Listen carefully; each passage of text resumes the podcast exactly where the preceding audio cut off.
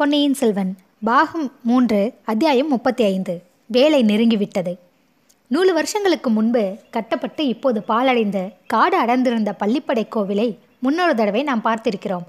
ஆழ்வார்க்கடியான் இங்கே ஒளிந்திருந்துதான் ரவிதாசன் முதலியவர்களின் சதியை பற்றி ஓரளவு தெரிந்து கொண்டான். அதே இடத்துக்கு இப்போது வந்தியத்தேவனும் மற்றவர்களும் வந்து சேர்ந்தார்கள். பாலடைந்த பள்ளிப்படையின் ஒரு பக்கத்து சுவர் ஓரமாக வந்தியத்தேவனையும் அவன் குதிரையையும் அழைத்து வந்தார்கள். அப்பனே சற்று நீ இங்கேயே இரு. உன்னை கூப்பிட வேண்டிய சமயத்தில் கூப்பிடுகிறோம். தப்பித்து செல்லலாம் என்று கனவு காணாதே. பழக்கப்பட்டவர்களைத் தவிர வேறு யாரும் இக்காட்டுக்குள் வரவும் முடியாது வெளியேறவும் முடியாது. அப்படி வெளியேற முயன்றால் நிச்சயம் உயிரை இழப்பாய் என்றான் ரவிதாசன். அப்படி நான் வழி கண்டுபிடித்துவிட்டு போக பார்த்தால் நீ மந்திரம் போட்டு கொன்று விடுவாய். இல்லையா மந்திரவாதி? என்று கூறி வந்தியத்தேவன் நகைத்தான். சிரி சிரி நன்றாய் சிரி என்று சொல்லி ரவிதாசனும் சிரித்தான். அச்சமயம் பார்த்து எங்கேயோ தூரத்தில் நரி ஒன்று ஊளையிடத் தொடங்கியது. அதை கேட்டு பக்கத்தில் எங்கேயோ கோட்டான் ஒன்று முனகியது. வந்தியத்தேவனுடைய உடல் சிலிர்த்தது. குளிரினால் அல்ல அடர்ந்த அந்த காட்டின் மத்தியில் வாடை காற்று பிரவேசிக்கவும் பயந்ததாக காணப்பட்டது. ஏன் அங்கே மழை கூட அவ்வளவாக பெய்ததாக தெரியவில்லை. தரையில் சில இடங்களில் மட்டும் மலைத்துளிகள் சொட்டி ஈரமாய் இருந்தன காற்று இல்லாதபடியால் இறுக்கமாக இருந்தது. அங்கே வந்து சேர்வதற்குள் வந்தியத்தேவனுடைய அரை துணி உலர்ந்து போயிருந்தது. சுற்றி கட்டியிருந்த துணிசுருள் மட்டும் ஈரமாய் இருந்தது அதை எடுத்து விரித்து பக்கத்தில் கிடந்த பாறாங்கல்லின் மீது உலர்த்தினான். அதே கல்லின் ஒரு மூலையில் வந்தியத்தேவன் உட்கார்ந்து பள்ளிப்படை சுவரின் மீது சாய்ந்து கொண்டான். அவனுக்கு காவலாக அருகில் ஒருவன் மட்டும் இருந்தான். சற்று தூரத்தில் காட்டின் மத்தியில் ஏற்பட்டிருந்த இடைவெளியில் அவனுடன் வந்தவர்களின் மற்றவர்கள் வட்ட வடிவமாக உட்கார்ந்தார்கள். பள்ளிப்படைக்கு உள்ளே இருந்து ஒருவன் பழைய சிம்மாசனம் ஒன்று எடுத்துக்கொண்டு வந்து போட்டான். அதில் சக்கரவர்த்தி என்று அழைக்கப்பட்ட சிறுவனை உட்கார செய்தார்கள். தீவர்த்திகளில் இரண்டை மட்டும் வைத்துக்கொண்டு மற்றவற்றை அணைத்து விட்டார்கள். அவ்விதம் தீவர்த்திகளை அணைத்த போது எழுந்த புகை நாலாபுறமும் சூழ்ந்தது. ராணி இன்னும் வரவில்லையே என்றான் ஒருவன். சமயம் பார்த்துத்தானே வர வேண்டும். இரண்டாவது ஜாமத்திலே தான் நானும் வர சொல்லியிருக்கிறேன். அதுவரையில் வழுதி குலத்து புகழ் மாலையை யாராவது பாடுங்கள் என்றான் சோமன் சாம்பவன். இடுமன்காரி உடுக்கு ஒன்றை எடுத்து லேசாக அதை தட்டினான். தேவராளன் ஏதோ ஒரு பாட்டு பாடத் தொடங்கினான். வந்தியத்தேவன் தான் உட்கார்ந்திருந்த இடத்திலிருந்து இதையெல்லாம் பார்த்து கொண்டிருந்தான் கேட்டுக்கொண்டும் இருந்தான். வழுதுகுலம் என்பது பாண்டியகுலம் என்று அவன் அறிந்திருந்தான். பாடல் ஏதோ ஒரு சோகப்பிரலாமாக அவன் காதில் தொனித்தது. உடுக்கின் நாதமும் சோகப்பாடலின் இசையும் அவன் உள்ளத்தில் ஒரு நிகழ்ச்சியை உண்டாக்கின. பாடலில் சிற்சில வார்த்தைகள் அவன் காதில் விழுந்தன. அவற்றிலிருந்து அந்த இடத்தில் நூறு வருஷங்களுக்கு முன்னால் நடந்த மாபெரும் போரை பற்றிய வரலாறு அவன் நினைவுக்கு வந்தன. ஆம் அங்கேதான் வரகுண பாண்டியனுக்கும் அபராஜித பல்லவனுக்கும் மூன்று நாட்கள் கொடிய யுத்தம் நடந்தது. பல்லவனுக்கு துணையாக கங்க மன்னன் பிரிதிவிபதி வந்தான். அப்போரில் மாண்ட லட்சக்கணக்கான வீரர்களைப் போல் அம்மகாவீரனும் இறந்து விழுந்தான். அவனுடைய ஞாபகமாக கட்டிய பள்ளிப்படை கோவில்தான் இப்போது சதிகாரர்கள் கூடும் இடமாக அமைந்திருந்தது. கங்க மன்னன் இறந்ததும் பல்லவர் படைகள் சிதறி ஓடத் தொடங்கின. பாண்டிய சைன்யத்தின் வெற்றி நிச்சயம் என்று தோன்றியது. இச்சமயத்தில் சோழர் படைகள் பல்லவர்களின் உதவிக்கு வந்தன. அப்படைக்கு தலைமை வகித்து திருமேனியில் தொன்னூற்றாறு புன் சுமந்த விஜயாலய சோழன் வந்தான். இரண்டு கால்களையும் முன்னமே இழந்திருந்த அவ்வீர பிறங்கிலவனை நாலு பேர் தூக்கி கொண்டு வந்தார்கள். இரண்டு கைகளிலும் இரண்டு நெடிய வாள்களை ஏந்தி கொண்டு அவன் பாண்டியர் சைன்யத்தில் புகுந்தான். இரண்டு வாள்களையும் சக்கரக்காரமாக சுழற்றி கொண்டே போனான். அவன் சென்ற இடங்களிலெல்லாம் இருபுறமும் பாண்டிய வீரர்களின் உயிரற்ற உடல்கள் மலைமலையாக குவிந்தன. சிதறி ஓடிய பல்லவ சேனா வீரர்கள் திரும்பி வரத் தொடங்கினார்கள். ஜன ஜன ஜனார் பதினாயிரம் வாள்கள் மாலை சூரியனின் மஞ்சள் வெயிலில் மின்மினிக் கொண்டு வந்தன. பதினாயிரம் வேல்கள் இன்னொரு பக்கம் இருந்து ஒளிவீசி பாய்ந்து வந்தன. வாள்களும் வேல்களும் மோதின. ஆயிரம் பதினாயிரம் தலைகள் நாலாபுறமும் உருண்டன. ஆயிரம் பதினாயிரம் உயிரற்ற உடல்கள் விழுந்தன. குதிரைகள் கனைத்துக்கொண்டே செத்து விழுந்தன. யானைகள் கனைத்துக்கொண்டே மாண்டு விழுந்தன. இரண்டு வெள்ளத்தில் செத்த மனிதர்கள் மிருகங்கள் உடல்கள் மிதந்தன இதுனாயிரம் இருபதாயிரம் கொட்டை பருந்துகள் வட்டமிட்டு பறந்து வானத்தை மூடி மறைத்தன. முப்பதனாயிரம் நரிகள் ஊழையிட்டு கொண்டு ஓடி வந்து போர்க்களத்தை சூழ்ந்து கொண்டன.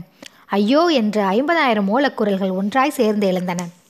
விடாதே பிடி துரத்து வெட்டு குத்து இவ்விதம் நூறு ஆயிரம் குரல்கள் முழங்கின. பதினாயிரம் ஜெயப்பேரிகைகள் அத மத மதம் என்று சப்தித்தன இருபதாயிரம் வெற்றி சங்கங்கள் பூம் பூம் என்று ஒலித்தன. ஹஹஹா என்று அறுபதனாயிரம் பேய்கள் சிரித்தன. வந்தியத்தேவன் திருக்கிட்டு கண் விழித்தான். நாலாபுறமும் பார்த்து விழித்தான். பள்ளிப்படை சுவரில் சாய்ந்தபடியே சிறிது நேரம் தான் கண்ணை இருந்து விட்டதாக அறிந்து கொண்டான். அந்த அரை தூக்கத்தில் கண்ட பயங்கரமான கனவை மறுபடியும் நினைத்து பார்த்தான். கனவுதானா அது? இல்லை. உலுக்கின் முழக்கத்துக்கு இணங்க தேவராளன் பாடிய பாடலில் போர்க்களத்தை பற்றி செய்த வர்ணனைதான் அப்படி அவன் மனக்கண் முன் தோன்றியிருக்க வேண்டும். அச்சமயம் தேவராளன் பாண்டியர் படைக்கு முன்னால் பல்லவரும் கங்கரும் தோற்று ஓடியதை பற்றி பாடிக்கொண்டிருந்தான் அதை கேட்டுக்கொண்டிருந்தவர்கள் சிரித்த சிரிக்க சிரிப்புதான். அப்படி அநேகாயிரம் பேய்களின் சிரிப்பைப் போல் ஒழித்து வந்தியத்தேவனை திடுக்கிட்டு கண் விழிக்க செய்திருக்க வேண்டும். உடுக்கும் முழக்கம் திடீரென்று நின்றது. தேவராளனும் பாட்டை உடனே நிறுத்தினான். சற்று தூரத்தில் ஒரு தீவர்த்தி வெளிச்சம் தெரிந்தது. அது நெருங்கி நெருங்கி வந்தது. தீவர்த்தி வெளிச்சத்தை தொடர்ந்து ஒரு பல்லக்கு வந்தது. பல்லக்கை சுமந்து வந்தவர்கள் அதை கீழே இறக்கி வைத்தார்கள். பல்லக்கின் திரைகள் விலகின. உள்ளே இருந்து ஒரு ஸ்ரீ வெளியில் வந்தாள். ஆம் அவள் பழுவூர் ராணி நந்தினிதான். ஆனால் முன்தடவைகளில் வந்தியத்தேவன் பார்த்தபோது அவள் சர்வாலாங்கர பூஷிதையாக மோகினியாக விளங்கினாள். இப்போது தலைவிரி கோலமான உக்ரதுர்கா தேவியாக காட்சி தந்தாள். அவளை இந்த தோற்றத்தில் பார்த்த வந்தியத்தேவனுடைய உள்ளத்தில் ஒரு திகில் தோன்றியது. அவன் உடம்பில் ஒரு நடுக்கம் ஏற்பட்டது. நந்தினி பல்லக்கிலிருந்து இறங்கியதும் சிம்மாசனத்தில் வீற்றிருந்த சிறுவனை பார்த்தாள். அவனையே பார்த்த வண்ணம் நடந்து வந்தாள். சிறுவனும் அவளையே பார்த்து கொண்டிருந்தான். மற்ற அனைவரும் அவர்கள் இருவரையும் பார்த்து கொண்டிருந்தார்கள். சிறுவனை பாலும் மண்டபத்துக்கு தேடி ஓடி வந்த ஸ்ரீ அவனால் அம்மா என்று அழைக்கப்பட்டவள் சிம்மாசனத்துக்கு பின்னால் நின்று கொண்டிருந்தாள். நந்தினி சிறுவன் அருகில் வந்ததும் தன் இரு கரங்களையும் நீட்டினாள். சிறுவன் அவளையும் தனக்கு பின்னால் இருந்த ஸ்ரீயையும் மாறி மாறி பார்த்தான். நீதானே என் அம்மா? இவள் இல்லையே? என்று கேட்டான். ஆம் கண்மணி. இவள் ஏன் என்னுடைய அம்மா என்று சொல்லிக் கொள்கிறாள்? அவள் உன்னை வளர்த்த தாய். நீ ஏன் என்னை வளர்க்கவில்லை? ஏன் உன்னுடன் என்னை வைத்துக் கொள்ளவில்லை? இவள் எதற்காக என்னை எங்கே எங்கேயோ மலைக்குகையில் ஒளித்து வைத்துக் கொண்டிருக்கிறாள்? கண்மணி உன் தந்தையின் விருப்பத்தை நிறைவேற்றுவதற்காகத்தான். உன் தந்தையை கொன்றவர்களை பழிக்கு பழி வாங்குவதற்காகத்தான். ஆமாம் அது எனக்கு தெரியும் என்று சிறுவன் எழுந்து நந்தினியை அணுகினான். நந்தினி அவனை தன் இரு கரங்களாலும் அணைத்து கொண்டாள். உச்சி முகர்ந்தாள். சிறுவனும் அவளை கெட்டியாக பிடித்து கட்டிக்கொண்டான் மறுபடியும் அவள் தன்னை விட்டு போகாமல் இருக்கும் பொருட்டு அவன் அப்படி பிடித்து கொண்டான் போலும். ஆயினும் இந்த காட்சி நீடித்திருக்கவில்லை. அவனுடைய பிஞ்சு கரங்களை நந்தினி பலவந்தமாக எடுத்து தன்னை விடுவித்துக் கொண்டாள். சிறுவனை சிம்மாசனத்தில் உட்கார வைத்தாள். மீண்டும் பல்லக்கின் அருகில் சென்றாள். அதனுள்ளிருந்து நாம் முன் பார்த்திருக்கும் வாளை எடுத்துக்கொண்டாள் பல்லக்கு தூக்கி வந்தவர்களை பார்த்து ஏதோ சமிக்ஞை செய்தாள். அவர்கள் பல்லக்கை தூக்கி கொண்டு சற்று தூரத்தில் போய் மறைவாக உட்கார்ந்து கொண்டார்கள். நந்தினி மீண்டும் சிம்மாசனத்தின் அருகில் வந்தாள். கத்தியை சிம்மாசனத்தின் மீது குறுக்காக வைத்தாள். சிறுவன் அதை அடங்க ஆர்வத்துடன் பார்த்து கொண்டே நான் இதை கையில் எடுக்கலாமா? என்று கேட்டான். சற்று பொறு என் கண்மணி என்றாள் நந்தினி. பிறகு ரவிதாசன் முதலியவர்களையும் வரிசை சிரமமாக உற்று பார்த்தாள். சபதம் எடுத்துக்கொண்டவர்களைத் தவிர இங்கு வேறு யாரும் இல்லையே என்று கேட்டாள். இல்லை தேவி என்றான் சோமன் சாம்பவன். ரவிதாசனை பார்த்த நந்தினி சேனாபதி என்று ஆரம்பித்தாள். ரவிதாசன் சிரித்தான். இன்றைக்கு உனக்கு சிரிப்பு சிரிப்பாய் இருக்கிறது. அடுத்த மாதம் இந்த நாளில் எப்படி இருக்குமோ யார் கண்டது? தேவி அந்த நல்ல நாள் எப்போது வரப்போகிறது என்று எத்தனையோ காலமாக நாங்கள் காத்து கொண்டிருக்கிறோம். ஐயோ நாமோ ஒரு சிலர். நம் சக்கரவர்த்தி சின்னஞ்சிறு குழந்தை. சோழராஜ்யம் மகத்தானது. சோழர்களின் சேனாபலம் அளவற்றது. நாம் அவசரப்பட்டிருந்தோமானால் அடியோடு அள காரியம் கெட்டுப் போயிருக்கும். பொறுமையாக இருந்ததினால் இப்போது காரிய சித்தி அடையும் வேலை நெருங்கி இருக்கிறது. ரவிதாசரே நீர் ஏதாவது சொல்ல வேண்டியிருக்கிறதா? இங்குள்ள வேறு யாரேனும் ஏதாவது சொல்ல வேண்டியது இருக்கிறதா ரவிதாசன் அங்கே இருந்தவர்களின் முகங்களை வரிசையாக பார்த்து கொண்டு வந்தான். அனைவரும் மோன விரதம் கொண்டவர்களாய் காணப்பட்டார்கள். தேவி நாங்கள் சொல்ல வேண்டியது எதுவும் இல்லை தாங்கள் தான் சொல்ல வேண்டும். சபதம் நிறைவேறும் வேலை நெருங்கிவிட்டது என்றீர்கள். எங்கே எப்படி யார் மூலமாக நிறைவேறப் போகிறது என்று சொல்லி அருள வேண்டும் என்றான். ஆகட்டும் அதை சொல்வதற்காகவே இங்கே வந்தேன். அதற்காகவே உங்கள் எல்லோரையும் இங்கே தவறாமல் வர சொன்னேன். நம்முடைய சக்கரவர்த்தியையும் அழைத்து வர செய்தேன் என்றாள் நந்தினி. சிம்மாசனத்தில் வீற்றிருந்த சிறுவன் உட்பட அனைவரும் நந்தினியின் முகத்தையே உற்று நோக்கிக் கொண்டிருந்தார்கள். அவள் மேலும் கூறினாள் உங்களில் சிலர் அவசரப்பட்டீர்கள். நாம் எடுத்துக்கொண்ட சபதத்தை மறந்துவிட்டேனோ என்று சிலர் சந்தேகப்பட்டீர்கள். அந்த சந்தேகம் அடாதது. மறவாமல் நினைவு வைத்துக்கொள்ள உங்கள் எல்லோரையும் காட்டிலும் எனக்குத்தான் காரணம் அதிகம் உண்டு. இல்லை நான் மறக்கவில்லை. சென்ற மூன்று ஆண்டுகளாக அல்லும் பகலும் அனவரதமும் நான் வேறு எதை பற்றியும் சிந்தித்ததில்லை. நாம் எடுத்துக்கொண்ட சபதத்தின்படி பழிவாங்குவதற்கு சமய சந்தர்ப்பங்களையும் தந்திர உபாயங்களையும் தவிர வேறு எதையும் பற்றி நான் எண்ணியதில்லை. எங்கே சென்றாலும் என்ன காரியம் செய்தாலும் யாரிடம் பேசினாலும் நமது நோக்கம் நிறைவேறுவதற்கு அதனால் உபயோகம் உண்டா என்பதை தவிர வேறு நினைவு எனக்கில்லை. சமய சந்தர்ப்பங்கள் இப்போது கூடியிருக்கின்றன. சோழ நாட்டு சிற்றரசர்களும் பெருந்தர அதிகாரிகளும் இருபிரிவாக பிரிந்திருக்கிறார்கள். பழுவேட்டரையர் சம்புவரையர் முதலானோர் மதுராந்தகனுக்கு பட்டம் கட்ட முடிவு செய்து விட்டார்கள். கொடும்பாளூர் பூதி விக்ரமகேசரியும் திருக்கோவலூர் மலையமானும் அதற்கு விரோதமாய் இருக்கிறார்கள். பூதி விக்ரமகேசரி தென்திசை சைன்யத்துடன் தஞ்சை நோக்கி வருவதாக கேள்விப்படுகிறேன். திருக்கோவலூர் மலையமான் படை திரட்டி வருவதாகவும் அறிகிறேன். இருதரப்பாருக்கும் எந்த நிமிஷமும் யுத்தம் மூலலாம். தேவி அப்படி யுத்தம் மூடாமல் இருப்பதற்கு தாங்கள் பெரும் முயற்சி செய்து வருவதாக கேள்வியுறுகிறோம் கடம்பூர் சம்புவரையன் மாளிகையில் சமரச பேச்சு நடக்கப் போவதாக அறிகிறோம். ஆமாம் அந்த ஏற்பாடு செய்திருப்பது நானேதான். ஆனால் என்ன காரணத்திற்காகவென்று உங்களால் ஊகிக்க முடியவில்லையா? முடியவில்லை ராணி. ஒரு பெண் உள்ளத்தின் ஆழத்தை கண்டுபிடிக்க சர்வேஸ்வரனால் கூட முடியாது என்று பெரியோர்கள் சொல்லியிருக்கிறார்கள். எங்களால் எப்படி முடியும்? அது உங்களால் முடியாத காரியம்தான். நான் சொல்கிறேன் தெரிந்து கொள்ளுங்கள். நம்முடைய சபதம் நிறைவேறுவதற்கு முன்னால் சோழ ராஜ்யத்தில் இந்த உள்நாட்டு சண்டை மூண்டால் அதன் விளைவு என்ன ஆகும் என்று சொல்ல முடியாது. சுந்தர சோழன் இன்னும் உயிரோடு இருக்கிறான். அன்பில் பிரம்மராயன் ஒருவனும் இருக்கிறான். இவர்கள் தலையிட்டு இரு கட்சிக்காரர்களையும் அடக்கி விடுவார்கள். அல்லது ஒரு கட்சி தோற்று இன்னொரு கட்சி வலுத்து விட்டாலும் நமது நோக்கம் நிறைவேறுவது அசாத்தியமாகிவிடும். அதற்காகவே இந்த சமாதான பேச்சை இப்போது தொடங்கியிருக்கிறேன். சண்டை உண்மையாக மூடுவதற்குள்ளே நம் நோக்கத்தை நிறைவேற்றிவிட வேண்டும். அப்படி நிறைவேற்றிய பிறகு சோழ ராஜ்யத்துக்கு சிற்றரசர்களுக்குள் மூலம் சண்டைக்கு முடிவே இராது. இரு கட்சியாரும் சர்வநாசம் அடையும் வரையில் சண்டை நடந்து கொண்டே இருக்கும். இப்போது தெரிகிறதா? சமாதான பேச்சு தொடங்கியதன் காரணம்? இதை கேட்டதும் அங்கே சூழ்ந்து நின்றவர்கள் எல்லோருடைய முகங்களிலும் வியப்புக்கும் உற்சாகத்துக்கும் அறிகுறிகள் காணப்பட்டன. பழுவூர் இளையராணியின் மதிநுட்பத்தை வியந்து அவர்கள் ஒருவருக்கொருவர் மெல்லிய குரலில் பேசிக்கொண்டார்கள். ரவிதாசனுக்கும் ஆச்சரியப்பட ஆச்சரியப்படாமல் இருக்க முடியவில்லை. தேவி தங்களுடைய அபூர்வமான முன் யோசனை திறனை வியக்கிறோம். சமாதான பேச்சின் கருத்தை அறிந்து கொண்டோம். ஆனால் சபதம் நிறைவேறும் நாள் நெருங்கிவிட்டது என்கிறீர்கள். அதை நடத்துவது யார்? எப்படி? எப்போது? என்றான். அதற்கும் சேர்த்துத்தான் இந்த யுக்தி செய்திருக்கிறேன். சமாதான பேச்சு என்ற வியாஜத்தின் பேரில் நமது முதற்பகைவனை கடம்பூர் சம்புவரையர் மாளிகைக்கு வரும்படி அழைப்பு அனுப்பியிருக்கிறேன். அவன் அங்கே கட்டாயம் வந்து சேருவான். நம்முடைய சபதத்தை அங்கேதான் நிறைவேற்றியாக வேண்டும். வீரபாண்டிய சக்கரவர்த்தியின் ஆபத்து உதவிகளே! உங்களுடைய பழி தீரும் வேலை நெருங்கிவிட்டது. இன்றைக்கு சனிக்கிழமை அல்லவா? அடுத்த சனிக்கிழமைக்குள் நம்முடைய சபதம் நிறைவேறிவிடும். அங்கே இருந்த இருபது பேர்களும் ஏக காலத்தில் ஆகாகரம் செய்தார்கள். சிலர் துள்ளி குதித்தார்கள். உடுக்கு வைத்திருந்தவன் உற்சாக மிகுதியினால் அதை இரண்டு தடவை தட்டினான்.